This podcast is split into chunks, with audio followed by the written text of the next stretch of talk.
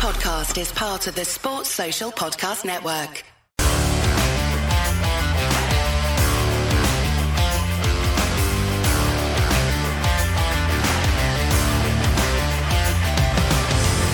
Hello and welcome back to a brand new DNF1 F1 podcast. I hope that you're all doing well and thank you as always for being here. It's great to have you along for a bit of F1 chat and discussion and we have made it guys. It's race week, the first race of the season and it's the Bahrain Grand Prix. I am very much looking forward to this first race of the season and of course we are going to go through all of the huge talking points heading into the opening race of the season and answer some of your questions as well. And joining me on the show to go through all of this and more, we've got the DNF1 panel member, we've got Lee Wallington. As always, Lee, first things first, how are you doing, mate?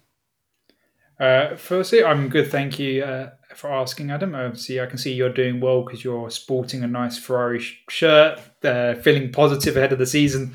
I'm sure Ferrari ruined that within the first race weekend for you. yeah, probably. I mean, I, I am feeling pretty positive. It's all the hopium and copium and anticipation over the last few months. And obviously, what a crazy winter that we had. We had so much that was going on. I remember a couple of episodes ago, I read through a list of everything that had gone on. It's absolutely crazy. And yeah, I am very much looking forward to this season. And you're probably right. By the end of this weekend, my optimism will probably drop down a few octaves and you know it, that's it's the hope that kills you. I'm certainly not expecting ferrari to start the season in the same way they did in 2022 when they finished 1-2 everything seemed peachy. I thought it might be a championship challenge. My realism for this season is probably i would say it's pro- pretty much there in terms of expecting red bull to completely dominate and Max Verstappen in particular. But you never know. This is the beauty of sport. We always come in every year expecting something, something crazy might happen, and if it does, then that's going to be fantastic. Yeah, we could just uh, start setting a, a, tally of how many uh, mechanical failures, pit stop blunders, strategy blunders that Ferrari will do just in the first weekend. Yeah, I might I might do it on the back of the wall that I'm recording on. It's like one tick for each one. I'll probably run out of wall space by the end of the season. So. Uh, yeah, we'll have to wait and see. But all things good heading into the first race of the season. And what I wanted to do to start off with is read out a five star review. Now, you guys listen to this podcast know that every single episode, I'm always asking and pleading with you guys to support us by giving us a five star review. And I always say that I'm going to read them out. Well, in this episode, I'm going to start that trend for the season where I'm going to read out a five star review from you guys. And I've got one right here and uh, I'm going to read that out now. So it's from Dan PT42 and it's titled Thank You. A nice five star review from Dan. So thank you, Dan. And he says, Hello, guys. I just finished listening to the most recent episode and just wanted to thank you for all you guys do. I've been listening to you for all the past few years, and you are my favourite F1 podcast. I've listened to a few of the other big name ones, and you guys just seem to be the most real, the most passionate, and honest. And I want you to know how much your work is appreciated. I love tuning in to hear your thoughts and insight on new F1 developments. I think your show has an amazing core, and your hearts are clearly invested in the sport. And this comes out in your podcast. Keep doing what you do, ignore the negative people out there, and know that you have a lot of fans out there as well. I hope you guys have a great 2024. Thank you, Dan. Oh, that's lovely, isn't it, Lee? That's really yeah. made me feel good. Thank you, Dan. I really appreciate that. That's an absolutely phenomenal review of the show. Yeah, and, thank uh, you. Yeah, we're we're really grateful for that because we've done this show now. It's uh, well, it's just gone past four years actually. I think uh, last week was our fourth birthday for DNF one, and it's it's crazy to think that Where's when the cake? Well, yeah, exactly. Where is the cake? I, I don't know, Lee. We'll have to get a cake at some point. Um, but yeah, after all this time since when I first started doing this, uh, when Courtney and I first started doing this, obviously you joined us along the way. I never thought in a million years that we would have a reasonable number of people, let alone the people that do follow this podcast, um, you know, take the time out of their lives to just let us know how much they appreciate what we do. And effectively, all we do, Lee, is sit in front of a microphone and a couple of computers and just chat rubbish about F1, for lack of a better way of putting it. Sometimes we know what we're talking about, but other times we, yeah, it's a bit all over the place. But we have fun with it. We've enjoyed doing this so far.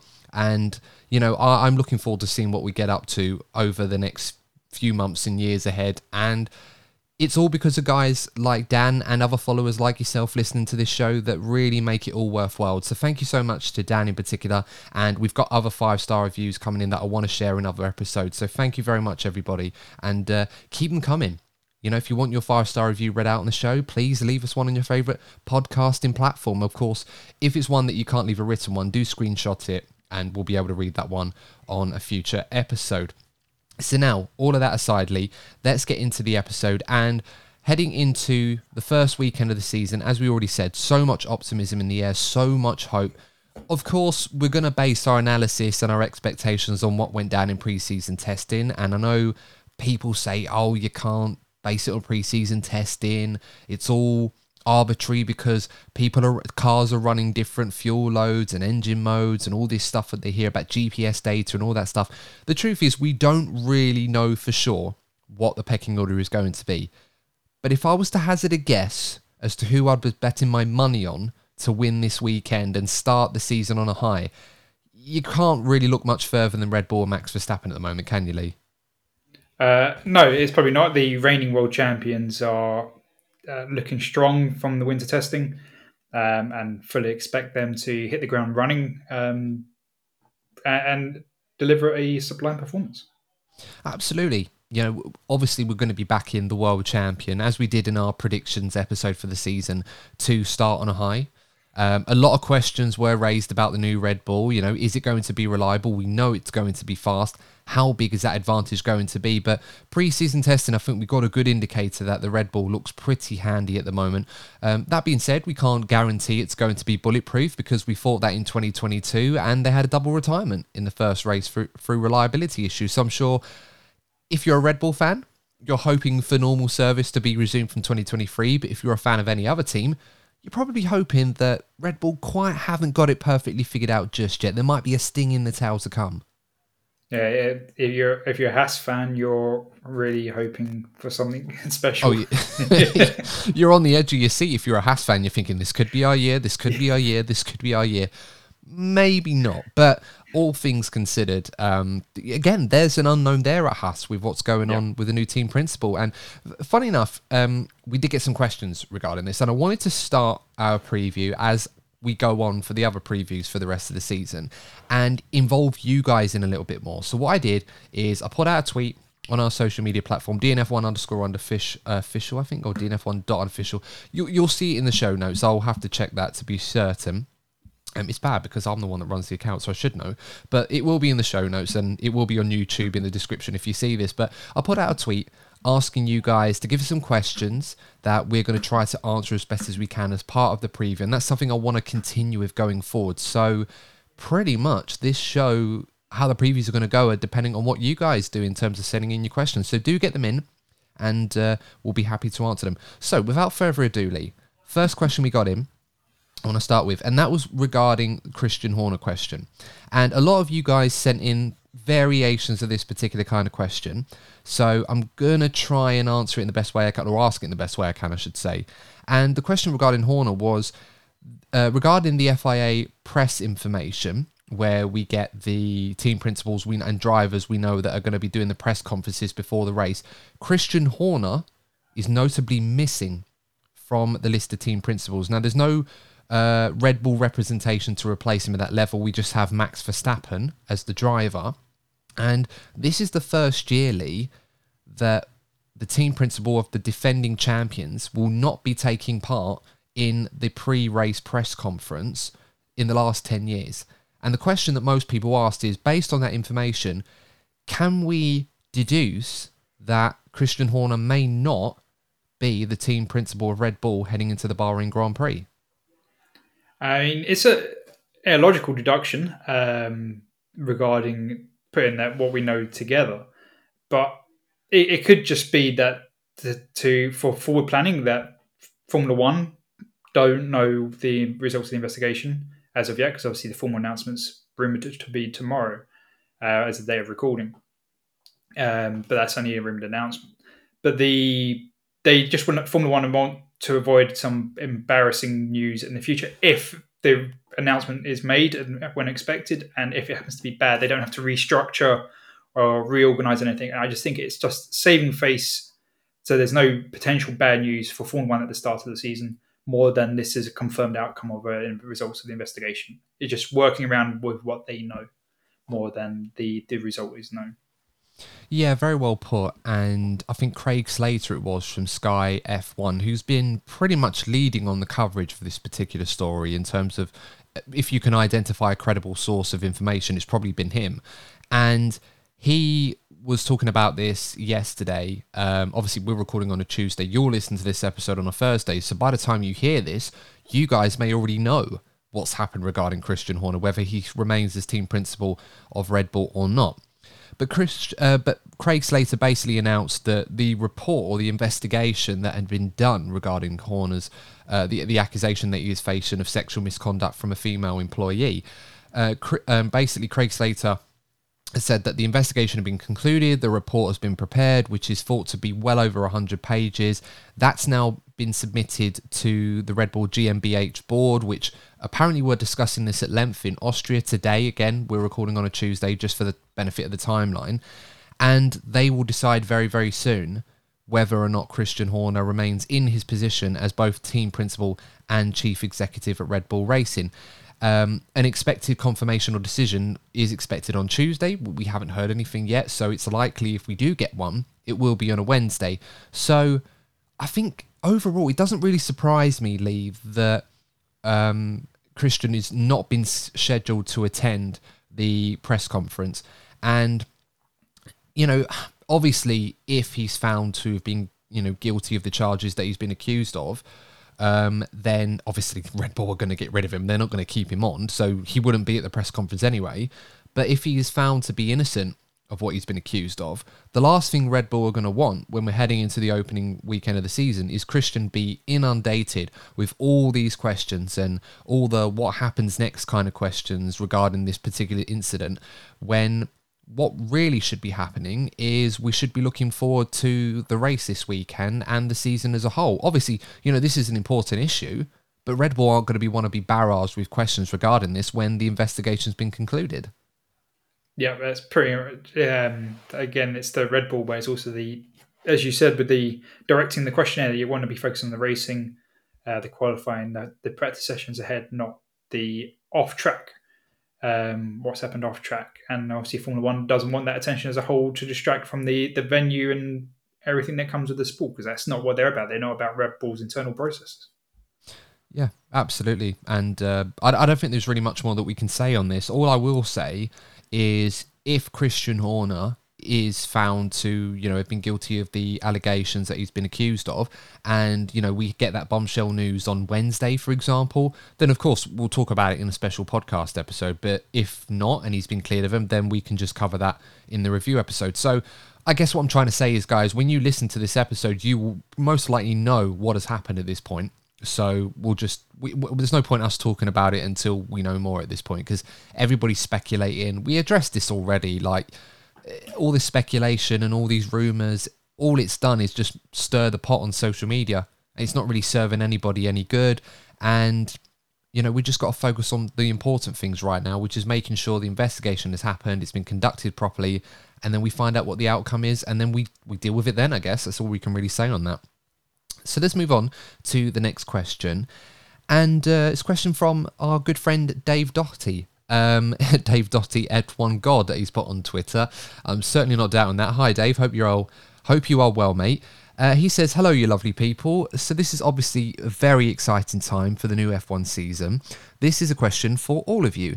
Do you think this will be a season where we finally can get a fight between the Red Bulls, McLaren, Ferrari, or Mercedes?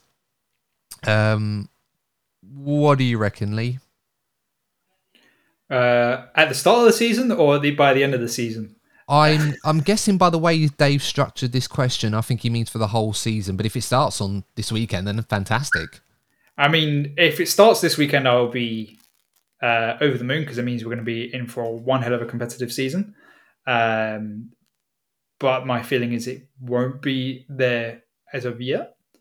But I do think the chasing pack are going to be guns blazing in their upgrades and the development plan because they've all got a solid foundation of a car and they understand and they can bring a plan to it. And the the law of diminishing returns means, in theory, that that gap should shrink over the course of the season. So I maybe not for a championship fight, but I do expect race wins to be fought for this year between the the the, the, teams. I know you think differently because you you think it's just going to be a plain sailing Red Bull. I mean, look, there's nothing that I would want more and I'm sure a lot of fans would probably agree to this, regardless of which teams are involved, than to see multiple teams involved in a championship fight from day one all the way to the end of the season. I mean, for the story, if we end up with a dominant team on day one, and as the season progresses on, the gap is closed to such a degree where we get that grandstand finale, then that's still fantastic as well. You know, we'll take some early pain. It's kind of like McLaren last year. You'll take that early pain, but then it becomes wonderful towards the second half of the season. Um, and then you have that grandstand finale. Yeah, that'd be fantastic. But do I genuinely believe this season we're going to get that fight? No, absolutely not. I'm the most optimistic, naive, um, believing Ferrari fan that you're going to come across. But even I feel that, you know, even though Ferrari are best placed at this point in time by what we saw in testing to be the, the leading challenger for Red Bull, I still think Red Bull have a six to 12 month development advantage over everybody else. And this new concept has allowed them to shift the goalpost even further to a degree, which allows them to preserve that advantage. So, as all the best will in the world, I just don't see it happening this season. Maybe if Red Bull are approaching that ce- uh, ceiling of development, then maybe 2025 we might get something. But I just don't see it happening this year. I think we're going to be in for another year of Red Bull Max Verstappen domination, I'm afraid. Yeah. Um, well, we'll find out soon enough. That's for sure. I hope I am wrong. Honestly, guys, I really I hope you're hope wrong, Adam. Wrong. I really do. I'm sorry if I'm right. I am not going to take any pride in being correct in this. I really hope that I fall flat on my face with that prediction on the season. But uh, I mean, I was the one that said Red Bull was going to win every single race this season. So everybody's probably counting on me to be, unless you're a Red Bull and Max Verstappen fan. In this case, you're probably like, yes, Adam, go on, tell it as it is. But uh, yeah, you guys might enjoy it, but the rest of us, but you know, it is what it is. You know, we we, we keep coming back hoping it's going to be different. I'm sure it will be eventually, but uh, we have to be realistic. At this point in time, they do look quite formidable. Let's move on to the next question. Um, just scrolling through, I did make a note. So we had uh, a question from Nicholas24. And Nicholas writes, Why are the Bahrain Grand Prix and Saudi Arabian Grand Prix taking place on a Saturday instead of a Sunday? I can't remember ever seeing an F1 race that wasn't on a Sunday. Uh, that's a good question, Nicholas. Um, it's something that a lot of us have wondered over the winter, and unless I'm mistaken, I believe it's to do with Ramadan. I think those uh, those particular venues, obviously Ramadan happening on the Sundays. Uh, again, you know, don't quote me on this because I might be wrong, but it's what I've read and what I've I think is correct. So that's why they've moved those two races to a Saturday. But um, I can't really remember the last time that we had a race that wasn't on a Sunday. I know we've had stories about the odd race that had to be postponed and moved to a Monday. Um, but we're talking a long, long time ago. Unless there's one that's obvious that I've completely missed, Lee. I can't remember. No, I can't remember. The only time I can think of, I can't actually remember what the year it was, which was the Monday race, which I think was a, a race at Suzuka that, or maybe it was Fuji, that it was yeah, washed out and it was moved to a Monday. Mm. But I cannot remember which year that was. It's um, before our time, isn't it? Because I certainly don't remember it. Um, yeah, it, and I've been watching F1 since the mid 90s. I don't remember um, seeing a race that wasn't on a Sunday, for example. So this would be a first for a lot of us. Yeah, um, and I think it's the it's more on the Saturday because of Ramadan is uh, coincides with the Saudi Arabia Grand Prix, mm. and then for logistic reasons they moved Bahrain to a Saturday to enough allow enough time for freight and shipping between the uh, the races for the obviously back to back. Yeah. Um, well, well, that would make sense because if if it coincided with Bahrain on a Sunday, then why would you have it on a Saturday for the next one? So that makes much more sense. Yeah. Um, the only thing that I, I, I, for me personally, the I understand it. The Saturday seems a bit odd, but I think it hurt a lot of fans who may miss the qualifying on the Friday. Um, where obviously work, um, pe- people will miss out. Um, so they, I wouldn't be surprised if Formula One start, sees a decline in viewership for the event, uh, for the qualifying event. which is a shame because that's quite, normally quite a good in, our current format. It's quite an interesting, uh, and sometimes it's the best part of the, the weekend. Yeah, no, absolutely. Um, I mean, this is the this is the funny thing. You know, it's like uh, how can I describe this or compare it to other sports? Um, well, I, no, I won't do that actually because it's it's quite simple. Usually, when the season starts, there's so much interest and excitement because we haven't had F1 racing in a few months that normally the first weekend of the year the viewing numbers are very very high. Um, so you know, good on F1 for taking that into consideration, I suppose. Um, it, as I said, it's something new, something we haven't had for a very very long time, especially for the reasons that we're having it. So yeah, you know, I, I, suppose it makes a lot of sense. If we're all about promoting diversity, then this is a prime example of making sure that F1 is able to do that. Um, but what that means, of course, we have to confirm to anyone listening to this that may not know what the schedule is going to look like this weekend. So on Thursday, we've got free practice one and two. That's going to be at 11:30 a.m. UK time and 3 p.m. for practice two UK time. Again, if you're not based in the UK, you may have to check in your own. Um, local times when these sessions are going to happen. So I apologise if you're not from the UK. Um, these are obviously the UK times I'm reading out here because um, that's where we're based. On Friday, you have practice free at 12:30 p.m., followed by qualifying at 4 p.m. So again, as, as you mentioned, Lee, some people working on a Friday till five or beyond that won't be able to see qualifying live, unfortunately. And then we have the race build up from half past one, and then the race itself starts at three o'clock on Saturday afternoon. So we're going to have to find something to do on Sunday really. It doesn't involve Formula One. But uh, yeah, that's pretty much the schedule for this weekend. So just so you guys know, it's a Saturday Grand Prix, not a Sunday. So you don't want to miss that one. So yeah, I, you know, public service message, if you like, Lee. We had to get that one out of the way uh, before we moved on. Next question we got was from Guy Boucher. Hopefully, I pronounced that correctly. Uh, Guy writes Perez could likely struggle again in 2024. If he does, how long will Red Bull wait to switch him with Ricciardo? That's a good question. Do you want to tackle that one first? Well, for me personally, I hope they don't switch because obviously I predicted that there's not going to be any switches. I, I so, did as well, so I'm hoping Perez has a banger of the season so and stays I in that hope, seat. Yeah, so for my prediction sake, because obviously I want to uh, would love to win that um, Golden Goat, is uh, he doesn't. But to answer the question, um, if he does struggle, based on we know past switches done in the Formula One camp. Um, he's probably got half a season tops to perform uh, well, and obviously that's on the the sake that Daniel performs well in that time frame as well. Obviously, if Daniel doesn't perform and Sergio doesn't perform, that obviously gives Red Bull a big headache regarding any switching because there isn't really any other obvious candidate.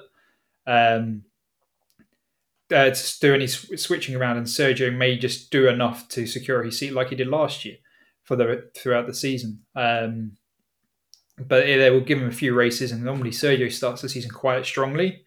He comes back refreshed from the winter break, and he goes roaring, and it takes a few races for uh, the max effect to kick in and wind him down a little bit. Um, so he he, he may uh, last through throughout the summer.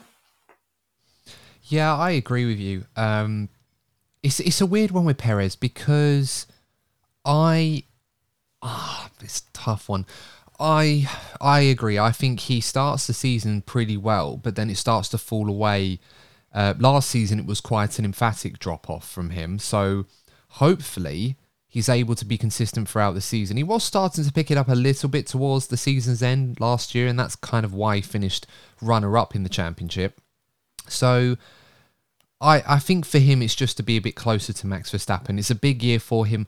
I don't really see a scenario, realistically, where Red Bull are going to seriously consider replacing with Ricciardo unless Ricciardo does something absolutely crazy in the first half of the season in terms of like top level performances, like what Fernando Alonso was doing in Aston Martin, and Perez just drops off completely. I don't see that happening. I do think it's more realistic, however, that they could replace Perez in 2025 with Ricciardo. But again, I, I don't see that being I don't really see that being a serious move for Ricciardo if it's likely to be for one year because you've got Alex Albon waiting in the wings, um, potentially for 2026. So for that reason, I almost feel like if Perez does okay or better than he did last year, then I think that'll be enough to keep him in the car for 2025.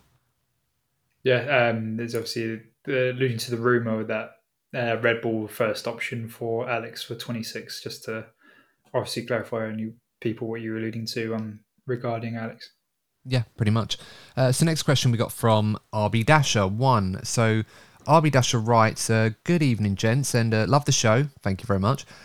And they write, "Why do Red Bull undervalue Tsunoda so much? He was clearly the best driver at the Red Bull program, other than Verstappen last season, and he could probably get into almost half the teams on the grid. So why bother having him in RB when they could move him on and promote Liam Lawson, who clearly deserves an opportunity?" I like this question because I absolutely agree with everything RB Dasher has said here. Why bother having Tsunoda in the Red Bull program at all, especially in the RB car, if Red Bull have no reason to keep him in there? I know there's pressure from Honda or Honda really want him in that car, but Red Bull have moved on from Honda now. They're badging those engines with Ford stickers at the moment. So I don't understand why that would be worth the while. I, I get for now they are keeping him in there because he's demonstrated that he was the best driver that they had other than Verstappen last season. I think there was a lot of pressure on him to deliver because Nick De Vries was brought in with the aim of ousting Tsunoda out of that car and dominating that team, and the opposite ended up happening. Ricciardo came in and got injured, so that helped Tsunoda even more to stake a claim there. But you've got a perfectly good driver who is improving year on year right now, and I think he could get into a, quite a few teams on the grid, and yet Red Bull clearly don't believe he's good enough to be in the Red Bull car one day by their own mantra, from what we've heard on Drive to Survive when Horn, Christian Horner has said that about the Alpha Tauri team as it was. So you almost feel like why bother having him there when you could easily put Liam Lawson in that car? Um, I, I, do agree with everything that you just said and and Dasher raising the question. Um, but the uh, obviously there's a big aspect of the why he hasn't been removed from the the program is because obviously the Honda Links, there's still the all right. Yes, it's not badged as a Honda, but it's still Honda construction. Um, so there there may be some back end commercial aspect that that uh, Tsunoda has to be in that seat. Um, obviously, he's driven well enough to deserve to be in the sport. So it's not just because he's got a manufacturer backing. Um, but the I think the Red Bull are a victim of their own success at the moment that they found such a brilliant driver that's gone to the top of their young driver program, much similar to obviously how Sebastian did at the point of his career, and is just dominating the sport. But they want a solid number two. But the problem is, unlike Mark Webber, they struggle to find that solid number two role alongside Max. And Sergio, well, obviously, we've just answered the previous question. We're asking if he's going to be replaced. He's struggling against it. You look at the previous records of Pierre and Alex um, against Max, um, and even Daniel because Daniel left the first time round, uh, and it's uh, who do they have beside it? And it's obviously the question of we've already destroyed.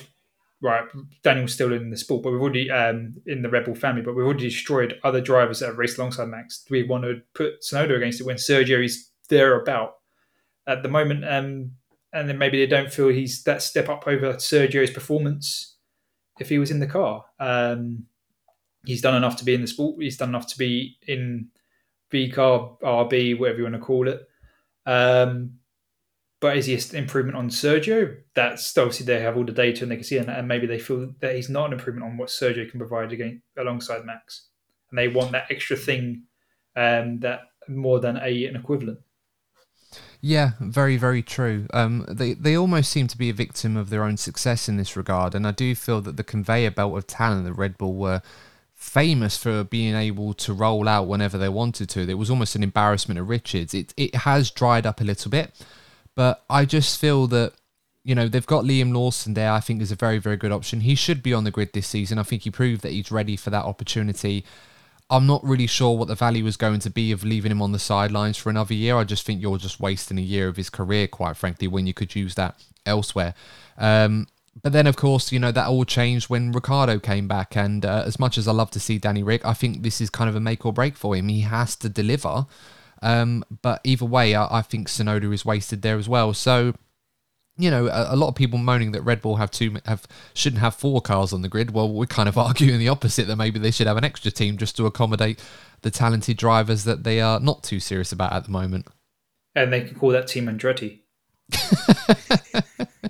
yeah, RB Andretti. Sounds nicer than VCARB, to be fair. So yeah, we'll we'll move on uh, to the next question. Uh, Gasly Gale ten writes, Will Gasly and Ocon already be looking at their options for 2025? Alpine looked abysmal in pre season testing, and it seems to be the same old story with them. At this rate, they'll be racing Haas at the back of the grid very soon. I mean, yeah. Thoughts on that one, Lee? Because uh, if, if Gasly and Ocon looked crestfallen after the first uh, after the preseason test, saying it was going to be a tough season ahead for them. And I think given that a couple of years ago, when they both respectively joined the team, they were sold this idea of this French identity within Formula One that was lacking for a long time and taking over from Renault and really trying to make a name for themselves again after having you know difficult periods elsewhere. It's it's got to that point where they're outgrowing that team, but not because they're they're driving to a point where they're too good for them, but it's because the team's just getting so bad now that you just want to get out of there. I'm not going to say my thoughts on what I'm thinking. Um, go the, uh, on, go no, on. No, no, I'm going to be polite. Um, but the fair enough with, with, the, the drivers, the answer to the question of the drivers, of course they're going to be looking elsewhere. There's this big, juicy silver arrows or half silver, half black car that's going to be coming in available, and both drivers are going to be looking at that seat. They may not get it, but any any driver in the grid is going to be silly not to try and get that uh, Mercedes seat. So they're going, that's going to be every driver's uh, number one option right now secure that Mercedes seat. Uh, apart from obviously uh, Max Verstappen, um, and you can maybe say Sergio and the Ferrari drivers, but most drivers will want to be going for that uh, Mercedes seat if their contract allows them to do so, or they're out of contract. Um, so, um, especially with Esteban, with his former links to Mercedes, and obviously, I, I, believe he's actually still managed by Mercedes, even though he's not part of the Mercedes Junior program. Yeah, I think he is. Um, so they, he has extra links over Pierre, but they they're going to be going for that seat. Um, for some reason, Alpine looked worse than they were um, through the winter, or the other teams have just taken that bigger step compared to where Alpine may have taken a step in themselves. Um, but in my predicted um, year uh, review that we did a last episode, and obviously I did predict that Alpine are going to be at the back, and unfortunately, it does look like they may be fighting with Haas, which is not where they want to be. Um, obviously, I love to be proven wrong that there was just a mis setup and they're in the midfield uh, and they haven't gone backwards at all. I'm more just standing um, standing ground, but it doesn't look good for them going into this weekend. I mean, there's a story going around that I think Alpine have quickly quashed here that people were asking if Mick Schumacher, now that he's involved in the WEC program, would there be an opportunity for him to get a test with Alpine to see if he's good enough to come back to Formula One? And, and they were quick to say, no, that's not going to happen. He's focusing completely on the World Endurance Championship and, and obviously their LMP cars with Alpine. But if Alpine end up in a position where the car, the car is dreadful and is getting worse and worse and they're down the back of the field and Gasly and Ocon decide to jump ship, they're probably going to be in a situation where they might be desperate and have to bring Mick Schumacher in because he has that experience of racing in Formula One and racing at the back of the grid. Well, yeah, that too. Hopefully, he doesn't crash the car as much. But, but but but this is it, isn't it? I mean, they've got Jack Doohan on their books, didn't they? I think they still have Victor Martin, so obviously they may have to, you know, use their junior drivers at some point. But I, I don't think it's something you can rule out given the current climate they're in. Yeah, it's um, a really messy. Uh, it looks like a really messy winter for them, and I wouldn't want. I would love to be a fly on the wall in their engineering meetings to see what's actually gone on on um, with their car, or what, or just maybe as I said, it's just out they've been massively outdeveloped, and they think they had a great winter, and it really wasn't. Um, respective to obviously the steps other teams have made. Um, we have to obviously see how the track performance um, is, and uh, and if they've actually, if themselves compared to last year, if they've made an improvement in their lap times, um, or if they've actually somehow got worse. Yeah, very true. Although, admittedly, Lee, if you were a fly on the wall at an Alpine board meeting with their uh, technical staff there, by the end of it, given their turnover, you might be the most experienced member remaining in the outfit. so, uh, yeah, I imagine somewhere Fernando Alonso and Oscar Piastri uh, somewhere are sitting having a nice drink together during pre-season testing and looking rather smug over the fact that they've moved on to much bigger and better things at the moment, and Alpine has gone woefully downhill. So, uh, yeah, tr- troubling times for the Alpine outfit, but um, if there's any consolation, the merch looks great. So, you know, that's something at least. They might make a bit more money off of that rather than the performances on track. So, next question that we've got is uh, just going through is from Freddie F1. And I like this question from Freddie, and I'm quite intrigued to get your thoughts on this one, Lee. Freddie writes, Hi guys, been a big fan of the show. Thank you, Freddie. And he says, given there's been a huge change at Haas now that Gunther Steiner has been moved on and Ayao Komatsu has now taken over at team principal, if Haas start to do well in the first few races of the season, does that start to suggest that Gunther Steiner was overrated as a team principal and all he was good for was being a popular character on Drive to Survive to bring eyes to the team and also someone that was good at making commercial deals? Uh, I don't think it does mean Gunther's overrated. Um, historically, Haas generally starts the season quite well. They don't build a terrible car. I mean, they don't build a fast car. Right, like they're not going to be fighting for race wins. Don't get me wrong, but they generally build a solid car that, compared to competition, is relatively comfortable midfield. Normally fighting for the lower end of the points and a good result. But then as the season progresses, which is where they really struggle, they go backwards. They're massively outdeveloped by the, the rival teams. Um, so the fact that if they start well doesn't mean Gunther is overrated. It's how if the season progresses and somehow they stick with their their their obviously the competition and they can bring upgrades and bring a solid development plan and stick to it. Then you go, okay, maybe Gunther's up, uh, overrated. Maybe Gene had a point of getting rid of Gunther and um, the obviously the new team principal has knew what he was talking about when he stepped up and has got this plan in place and it's really working. Then yeah, Gunther's. but it's going to be too early to say in the first few races to say that um, Gunther was overrated and even feel the effect of the change because obviously that's a kind of change that's long lasting. Um, and obviously, you don't come in and change, make massive changes. You do slow changes and steady improvements. Then big axes people uh, don't like massive change, and obviously, the team is made of people, so you don't you need to be gentle changes um, and in the right direction and strategic changes more than um, wobbling an axe around and hoping it hits the right target. Yeah, no, I absolutely agree. Um, I mean, we're certainly going to find out, and I think the yeah. jury will certainly be out if um, if Haas perform really, really well. I'm not expecting them to. I don't think it's going to be a disaster for them. I think they're going to be okay. I mean, they're most likely going to be last, but I don't think you know Haas are going to fall away and be not a stain on the competition, but you know, straggling like they were in 2021. You remember how bad that was for them and how yeah, far away they no were. Nico podium. When would Nico get a podium?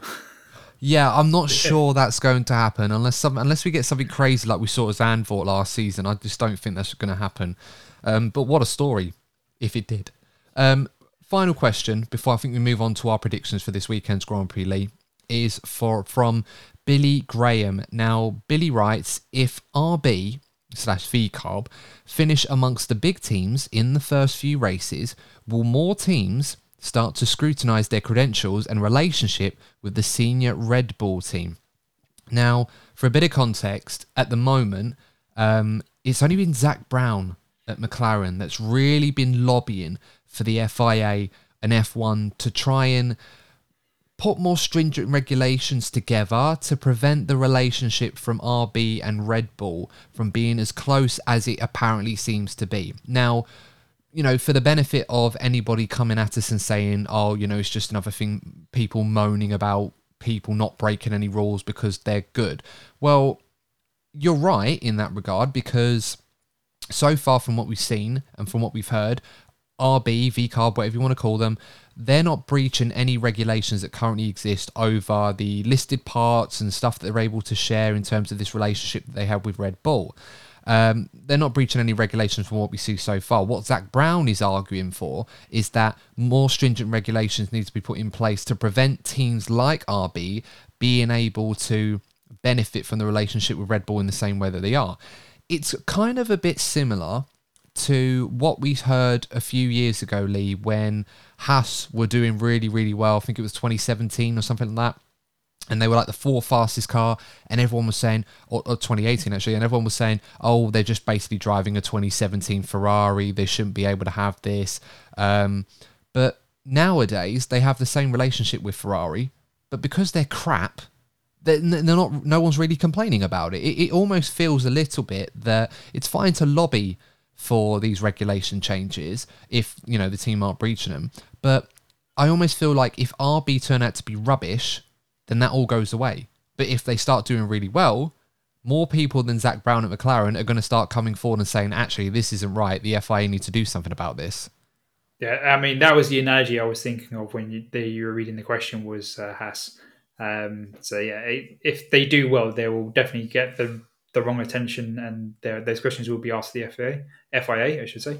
Um, one thing, though, Zak Brown is also against with the lobbying is he doesn't think it's right that um, one team owner has two votes um, effectively on the oh I've forgotten the name. name well, it's usually when they, come together for the commission yeah. and the concourse. Yeah, the Formula, Formula yeah. yeah. the commission. Sorry, all the politics. Yeah. So obviously, um, Red Bull Racing and VCARB is owned by Red Bull, and they get two votes then, and presumably will vote the same way because they're they're owned by the same overall company, um, which Zak Brown is against. But that's a, that's a separate argument. That's the politics of Formula One, not the sporting of Formula One. Um, but yeah, if he if VCARB do well, there's definitely be questions because not just um, McLaren, which is Zak Brown, but Aston Martin will start be raising questions, and even to an extent, if they're beating Ferrari and Mercedes, they'll get those on board as well because it's a way of hindering your competition. If you get the the body to um, FIA to take a, do a rule change and take something away from your competition, you've gained lap time or you remove a competitor, so to speak. It's um, not gained lap time, but you remove a competitor, so you've gained more points. Um, so of course it will get that attention if uh, VCARB do well. Yeah, but I mean, on the politics front, you know, I think that's a really good point. You know, I don't think one owner should have two votes in this regard. But is it any different to two teams that share a technical partnership voting for their own interests, which are normally going to be aligned because of how F1 really works at the moment? it's not that different, really. I mean, who who in F1 has their own voice? I mean, other than Red Bull, Mercedes, Ferrari, maybe McLaren and Aston Martin now to a degree, but who else really has their own voice uh, anymore? Anymore? Yeah, they they they all generally vote in blocks of their engine provider more often than not. Yeah, exactly. It's usually the, you know the top teams, and then the brass that exists below that usually align with shared interests of the teams at the top. So I mean, look, I, I get Zak Brown's point, but I just feel like this is coming from a position where, you know, RB are just taking advantage of a relationship that they have, and and if they start doing badly, I don't think he's going to be complaining anymore. So I think the ball is very much in the FIA's court. We'll just have to wait and see what happens. But if RB start doing what Aston Martin were doing last year and all of a sudden start challenging for podiums, I'm pretty sure, sure that Zak's going to have more company in terms of oh, people oh, yeah. lobbying for the FIA to get involved and start doing something about this. Um, so thank you very much for your questions, guys. Very much appreciated, and uh, I hope that you enjoyed us answering your questions because that's a format that I want to continue with for episodes going forward as we cover the races this season. So make sure to get them in. We'll leave our socials in the show notes, and of course, when we invite questions on the show, then please do get them in, and we'll read them out on the show and answer them, of course. Let's move on to the final part of the preview, Lee, our predictions. Now, I've amended this a little bit. We're not going to worry about playing for points or anything like that because I don't think many people were interested. If I'm honest, we're just going to do this for fun and show our lack of wheel knowledge through this format anyway. So I want to start with the best good surprise and uh, take her away, Lee. Who have you got to be the best good surprise this weekend? Who's going to have a good race? Well, I'm going to make you smile and say Charles Leclerc. Um, I think he's going to have a solid race. Um, the car obviously looked quite handy from what we saw from the credits of uh, limits from testing, and I think he hit the ground running. We are obviously all the way positive the way he described the car, and obviously the predictions of how good Ferrari are in the, in the relative to the chasing pack. Um, I think he's um, going to be a really good performer this weekend. Yeah, I do you know what I agree. That was mine as well. Um, we haven't talked much about Ferrari on this episode, but uh, yeah, I, I think it's going to be a good weekend for Ferrari. I hope it is. I mean, Charles last year drove a very good race. clearly limited by the fundamental flaws in the Ferrari, but he still was able to drag it to P3 until a late mechanical failure forced him to retire, which was devastating and ultimately cost Ferrari P2 in the Constructors' Championship, or at least was a part of it. So uh, hopefully this weekend, um, I think a podium for him would probably be con- constitute yeah. a good race, and I think P3, P2 is probably the best he can hope for, unless something crazy happens with Max up front. Um, okay, so who's going to be the flop driver this weekend? Uh, for me, it's going to be Lance Stroll. Ooh, now Lance had a good race last season, didn't he? Because yep. he came in after his injury. Anyone who's watched Drive to Survive will remember this very freshly. It was in the first episode, and uh, clearly wasn't ready physically, but he, he went in there out of sh- pure emotion and drive and just didn't want to not be involved in a car, which clearly was very, very good. And we didn't realize it until we saw it. Um, finished quite well. So, um, why this season, Lee? Is he going to flop, in your opinion? Uh, well, I think the how close that chasing pack is, and I mean the chasing pack of being it Ferrari, Mercedes, McLaren, and Aston Martin. Um, they're going to be sharing a lot of track together. Um, how close they are to the Red Bull is a different matter, but they're going to be fighting amongst each other. Um, and I think uh, Lance will get a bit caught up or frustrated with his on track action. And, and out of those chasing back, he's going to be towards the back of it, where Fernando is probably going to be a lot higher um, in that uh, inter team fight and the chasing back. And it's, um, I think Lance is just not going to perform um, when he's needed to this weekend. Fair enough. Um, my flop driver this weekend, I'm going to go with Esteban Ocon. Um, sorry to Esty Bestie, but uh, he had a nightmare race last season, didn't he? He had like loads of penalties or something crazy like that. So yeah. I think it's going to be another bad weekend for him. Although this time, I don't think it's going to be his own doing. I think the car is going to be terrible and he's going to have a bad weekend as a result. Uh, let's move on to the good team of the, of this race, or best surprising team, if you like. Well, I'll have to find a better name for it. Who, which team have you got, Lee, that's going to have a good weekend?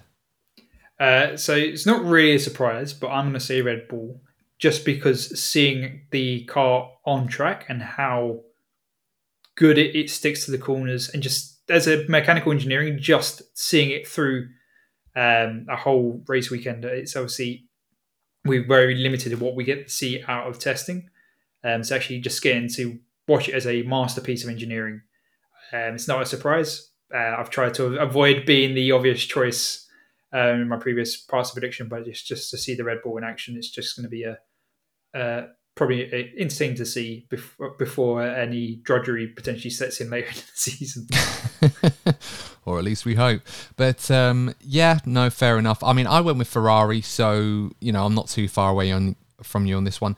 And at this point in the season, if we're going to say the best teams are the ones that are going to have the good weekends, well, it's weekend one. So yeah. this is probably the most likely one where we'll get some jeopardy compared to what we know. We have no data at this point in the races. We only have preseason testing, which we all know.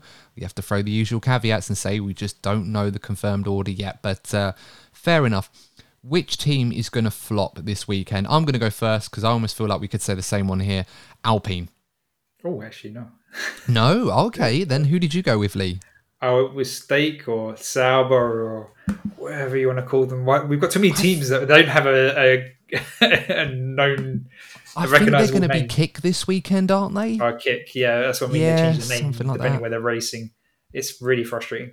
Um, to uh, why can't they just stick with Sauber? I mean, I mean, it may job. end up coming to that later on this yeah. season. Way things are, we yeah. may just end up with a green Sauber. Um, but yeah, I, I pick pick. Uh, I'm just gonna say Sauber. It's the one that comes to mind. I know it's not Sauber officially, but it's what I'm going to call it. Um, yeah, so I'll go with them because I've got a feeling, although they performed a good lap time, I think it's more glory runs, and it was deceiving uh, actually in their race pace uh, relative to the competition and the fuel loads, etc. I think they're going to be further down the, the field than we probably predicted just because the obscurity of the conditions at the time. Yeah, I I agree with you. I think they're going to have a tough.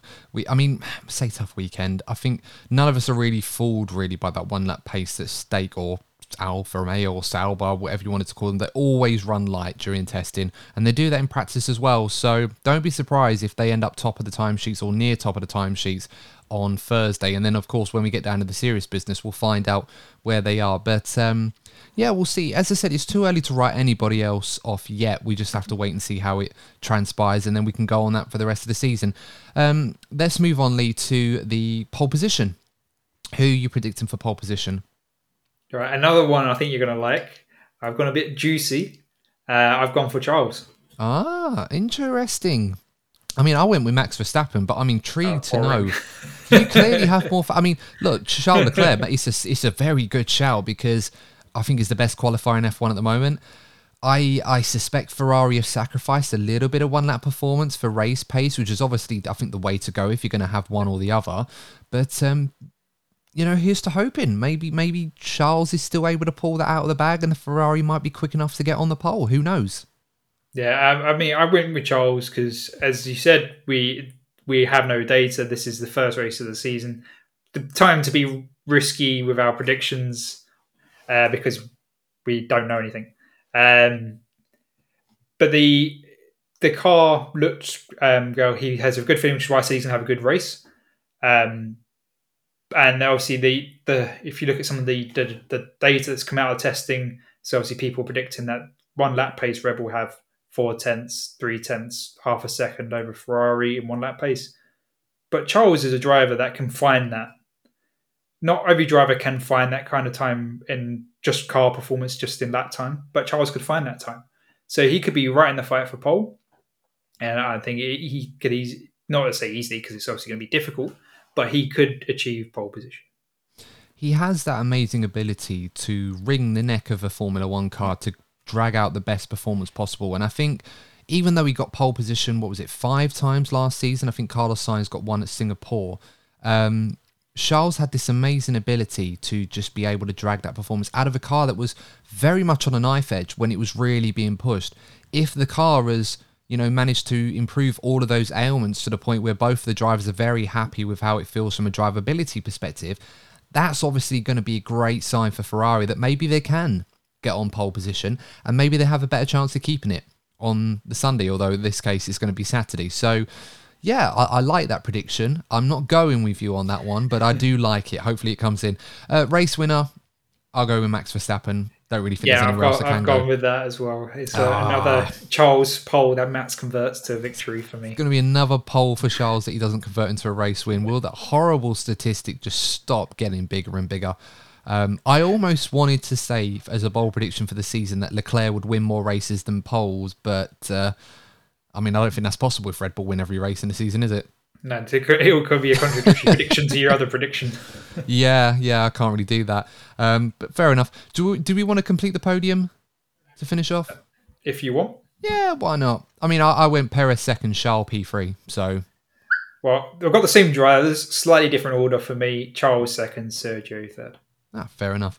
Uh, well, that's our predictions for this one, guys. Let us know your thoughts in the comment section if you're listening to us on YouTube. And uh, as always, make sure to like the video, subscribe to the YouTube channel, or follow us on your favorite podcasting platform. And don't forget to leave us a five star review. We will read them out on future episodes. And thank you to everyone that has left us one so far. Yours will be read out in future episodes. Don't you worry about that. But until next time, guys, thank you so much for tuning in. As always, we will be back for a review of the Bahrain Grand Prix. Or, of course, if we need to, we'll be back to talk about the Christian Horner investigation outcome when we find that out. As I said, you probably will already know the outcome by the time this episode goes live. But until next time, guys, as always, please stay safe. Thanks for tuning in. Don't forget the race is on a Saturday this weekend, not on a Sunday. So make sure to set your reminders for that one. And we'll see you in the next episode of the DNF1 F1 podcast. And remember, as always, if you're not first, you're probably DNF1. Take care.